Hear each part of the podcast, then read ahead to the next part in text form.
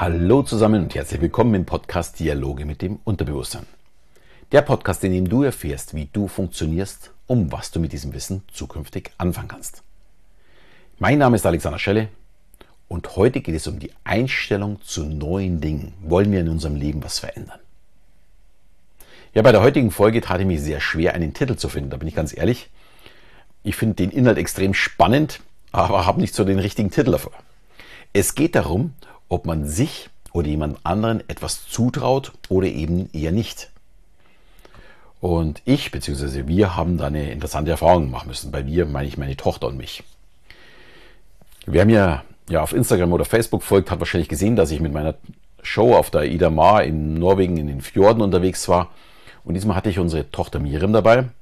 Sie ist gerade mit dem Studium fertig geworden und braucht ja auch ein paar Tage Auszeit, bevor sie so richtig durchstarten möchte. Und auf einem Schiff ist es ganz spannend, da lernt man natürlich ganz viele neue Menschen kennen, so beim Essen oder auch mal äh, beim Rausfahren oder beim Ausflug. Und die Reaktionen über die Zukunft Miriams waren wirklich sehr, sehr, sehr interessant. Darüber möchte ich heute ein bisschen sprechen.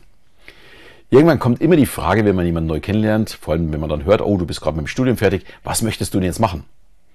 Und Miriam erzählte dann von ihren Zielen, von ihrem Startup und ihrem Buch. Und bei den Jungen, also gerade von der Crew, wenn wir mit denen zusammen waren, war die Begeisterung gleich immer riesig toll, was du davor hast, tolle Idee und das Buch bestelle ich mir gleich oder ich lege es mir gleich in den Warenkorb.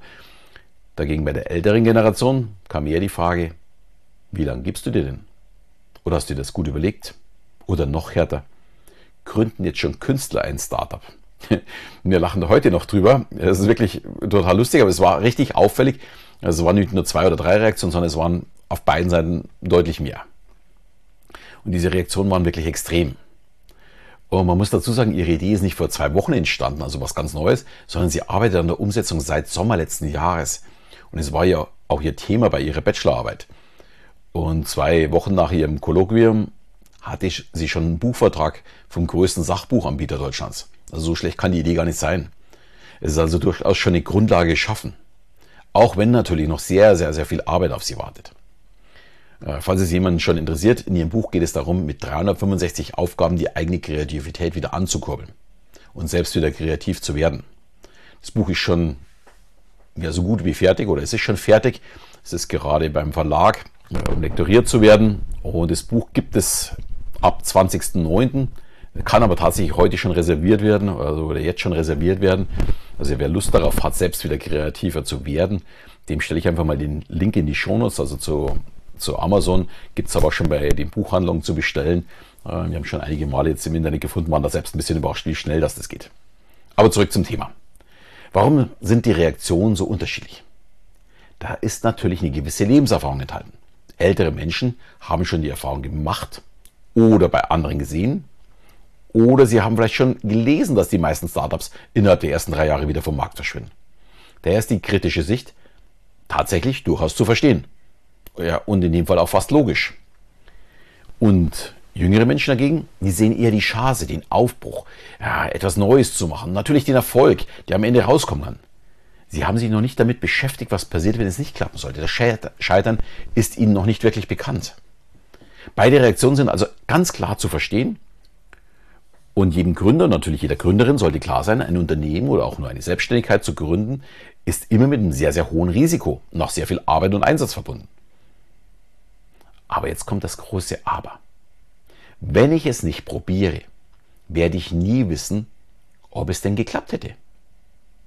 Das ist wie wenn ich ja, der tollsten Frau oder dem tollsten Mann begegne und ich mich nicht traue, ihn oder sie anzusprechen. Klar kann man sich eine Abfuhr einhandeln. Aber wenn ich den Versuch nicht starte, werde ich immer verlieren, weil ich kann sie ja nicht kennenlernen, ohne den Versuch zu starten, sie anzusprechen. Dagegen, wenn ich hingehe und selbst wenn nur eine zehnprozentige Chance da ist, dann ist sie zehn Prozent höher, als wie wenn ich nicht hingehe. Ja, und zurück äh, zum Unternehmen. Gerade wenn man mit Anfang 20 noch relativ risikolos einen Versuch starten kann, dann ist das jetzt die Chance, alles in Energie reinzuwerfen, um vor allem an sich selbst zu glauben und an das eigene Ziel zu glauben. Und Henry Ford hat mal dazu gesagt, egal ob du glaubst du schaffst das oder du glaubst, du schaffst das nicht. Du wirst immer Recht behalten. Und wer meinem Podcast schon länger folgt, wird das Zitat sicher schon öfters gehört haben. Und der Grund ist ganz einfach. Er hatte zu 100% recht damit. Wenn wir zweifeln, werden wir nicht mit der gleichen Intensität daran arbeiten und das Ergebnis wird sein, dass es eben auch nicht funktioniert. Wenn ich dagegen zu 100% daran glaube, werden mich auch Rückschläge nicht umwerfen. Ich werde vielleicht neue Wege suchen müssen. Ich werde sie vielleicht dann auch finden. Und ich werde weiter marschieren. Natürlich ist man nicht davor gefeit, dass es dann auch mal schief geht. Aber ich habe es zumindest zu 100% probiert. Und dieses positive Denken sollte man natürlich auch nicht mit Scheuklappen machen. Die Aufgaben eines Selbstständigen sind wirklich sehr, sehr, sehr groß, möchte ich auch ganz klar sagen, gerade vielleicht für Jüngere, die zuhören. Man muss von 0 auf 100 auf einmal viele, viele Dinge können, die einem eben nicht in der Schule beigebracht werden, auch nicht im Studium. Daher vielleicht jetzt auch mal ein paar Tipps an alle, die darüber nachdenken, in dieses Risiko zu gehen. Das ist vielleicht, vielleicht auch für andere ganz interessant, äh, weil es ist ja nicht immer nur die Selbstständigkeit, sondern es geht ja vielleicht auch mal um Partnerschaft, es geht um Kinder, es geht um so viele Entscheidungen im Leben. Und da kann es ja nicht schaden, dass man sich Gedanken macht, warum und wieso ist es der richtige Weg. Ich empfehle immer, sucht euch einen Mentor, der euch unterstützt und den Weg schon kennt und saugt so viele Informationen auch von anderen Gründern noch auf, wie nur möglich. Gerne auch diejenigen, die schon gescheitert sind. Auch davon kann man sehr gut lernen. Äh, weil mit so einer Blauäugigkeit, das wird schon, kommt man nämlich nicht weit. Das muss man wirklich ganz klar sagen. Und ein Mentor kann in jedem Fall sehr, sehr wichtig sein. Das kann natürlich in der Familie sein, wie es jetzt bei uns der Fall ist, dass meine Tochter natürlich sehr, sehr viel mit mir zusammenarbeitet und mich fragt und äh, von mir Unterstützung bekommt, äh, genauso wie von meiner Frau. Aber das kann, muss nicht in der Familie sein. Es gibt so viele Programme, die extern laufen und wahrscheinlich ist das für die allermeisten sogar der bessere Weg, weil ja nicht jeder einen Unternehmer bei sich zu Hause oder einen Selbstständigen zu Hause hat, der sich darüber Gedanken macht oder vielleicht etwas Ähnliches macht. Und da ist es nicht schlecht, dass man sich weiterbildet, dass man sich jemanden sucht, von dem man auch gecoacht wird. Ich liebe das auch in meinen Coachings, wenn, ich, wenn wir darüber sprechen, wo wir hinkommen wollen, äh, dass ich einfach mal die richtigen Fragen stelle. Und es geht wirklich nur um die Fragen. Ein Coach gibt nicht die Antworten. Der Coach stellt nur die Fragen. Und ja, derjenige, der dann vorangehen möchte, der muss die Antworten dazu suchen. Das ist viel, viel wichtiger, weil der Coach könnte ja nur so antworten, wie es er machen würde. Aber das ist ja nicht unbedingt das, was der Coachee, also der Gecoachte dann tatsächlich benötigt. Dann das zweite ist, was natürlich auch ein Coach verlangen wird, definiert euer Ziel ganz klar. Mit was wollt ihr eigentlich Geld verdienen? Und vor allem, wie sieht denn der Weg dorthin aus? Gibt es überhaupt einen Markt? Was muss ich dafür selbst können und was muss ich vielleicht noch lernen, um zu diesem gewünschten Ergebnis auch zu kommen? Und auch die Zwischenziele sollten ganz klar definiert sein. Die können sehr, sehr einfach sein. Aber die müssen dann auch überprüft werden. Habe ich sie denn auch erreicht? Läuft es denn so, wie ich es geplant habe? Da kannst du an ein Haus denken. Das ist auch nicht sofort fertig. Da, also wir haben ja ein Fertighaus, aber da muss trotzdem vieles vorher abgewickelt werden, bevor überhaupt der erste Bagger kommt. Das dauert ja schon Monate. Und dann kommt auch erstmal das Fundament, der Keller, dann die Mauern, dann das Dach. Ja, aber dann ist das Haus immer nicht fertig. Dann geht es nämlich erstmal langsam an die Details innen. Wobei Details ja noch viel, viel später kommen. Also das Ausschmücken, da wird da zuvor braucht man auch noch einen Boden, die Wände und so weiter. Und so ist auch der Weg in die Selbstständigkeit. Man hat so viele kleine auch sehr unangenehme Schritte zu gehen. Und die muss man leider Gottes auch alle gehen. Es hilft leider Gottes nicht. Diese Erfahrung macht gerade übrigens auch unsere Tochter, dass wir mit äh, Firma gründen, Konto eröffnen, äh, Steuerberaterin und so weiter und so weiter. Diese ganzen Termine, die gefühlt nichts mit ihrem Unternehmen zu tun haben, aber die halt sein müssen.